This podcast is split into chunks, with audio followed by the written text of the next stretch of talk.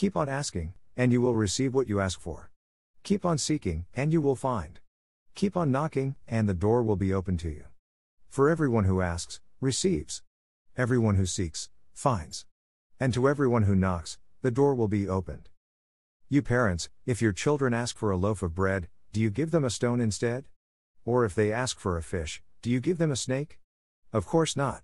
So, if you sinful people know how to give good gifts to your children, how much more will your Heavenly Father give good gifts to those who ask Him?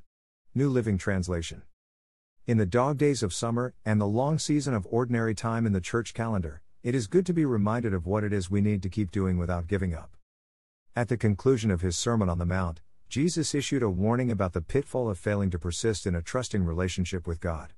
We are to have an ongoing dynamic of asking, seeking, and knocking. We might too often neglect to ask, seek, and not because we rely on our own determination, abilities, education, or observations. The action of the three action words is a reference to prayer. The idea is that it is difficult to live a virtuous life, so we must continually ask, seek, and knock to receive an answer. The demands of Christian discipleship are significant. Throughout Christ's sermon, he not only dealt with the outward actions of a follower but also the inward state of the heart. Humility, meekness, mercy, purity, and peace characterize the inner person who walks in the way of Christ. Not only is murder wrong, but the bitter anger which it produces is to be dealt with. Adultery is also a violation of God's law, along with the impure thoughts and intents of the heart which bring it about. Love for enemies, giving from the heart, praying with appropriate motives, fasting in secret, and building treasure in heaven are all expectations of the devout Christian believer. These are inner attitudes and outward behaviors which require a constant stream of asking, seeking, and knocking on the door of heaven. They are more than natural abilities, what Jesus is looking for is to live a supernatural life. This, then, requires supernatural resources. Greater than I am the door, and the person who enters through me will be saved and will be able to come in and go out and find pasture. Greater than. Greater than Jesus, John 10 9, NCV. No one enters God's realm because of sheer determination. God's kingdom is only accessed through humble prayer.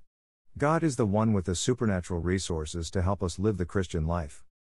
And God is pleased to provide what we need to live that life. The Lord answers in love and not begrudgingly. Out of the infinite storehouse of grace, God delights in hearing our askings, responding to our seekings, and answering our knockings. With God, there is no daydreaming while we ask, no avoiding us when we seek, and no pulling the shades as the door is being knocked. In love, God looks forward to our asking, seeking, and knocking. The key takeaway from today's gospel lesson is repetition, not vain repetition which believes that the more prayer is repeated, the greater possibility of the answer we want, but a routine lifestyle of persistently and consistently praying. Ask. You want things, but you don't get them. So, you kill and are jealous of others. But you still cannot get what you want. So, you argue and fight. You don't get what you want because you don't ask God. Or when you ask, you don't receive anything, because the reason you ask is wrong. You only want to use it for your own pleasure. James 4 2 3, ERV. James, learning from his brother, Jesus, gets behind the asking to the heart of why we ask and why we do not ask. This, in no way, is to discourage us from asking or to be doubtful whether God cares about our asking, or not. James also said, But anyone who needs wisdom should ask God, whose very nature is to give to everyone without a second thought, without keeping score. Wisdom will certainly be given to those who ask. Whoever asks shouldn't hesitate. They should ask in faith, without doubting. Whoever doubts is like the surf of the sea, tossed and turned by the wind. People like that should never imagine that they will receive anything from the Lord. They are double minded, unstable in all their ways. James 1 5 8, CEB. Seek. If you seek the Lord your God, you will find him if you seek him with all your heart and with all your soul. Deuteronomy 4:29, NIV. Seek the Lord while he may be found, Call upon him while he is near. Isaiah 55 6, NRSV. Prayer is much like a wrestling match. It requires a great deal of effort. In fact, every good thing in life demands blood, sweat, and tears. We are to keep on seeking, to continue searching and looking for God amid our life circumstances. The Lord will be found. Knock. God has said, When you pray, I will answer you. When you call to me, I will respond. Isaiah 58 9, GNT. The balance to the continual searching and diligently seeking is the immediate answer to our knocking on heaven's door. And God has also said, I will answer their prayers before they finish praying. Isaiah 65 24, CEV. It is to God's glory whether our prayers are answered quickly, or not. It is to our glory that we exercise our own ability to enter God's throne room and ask, seek, and knock.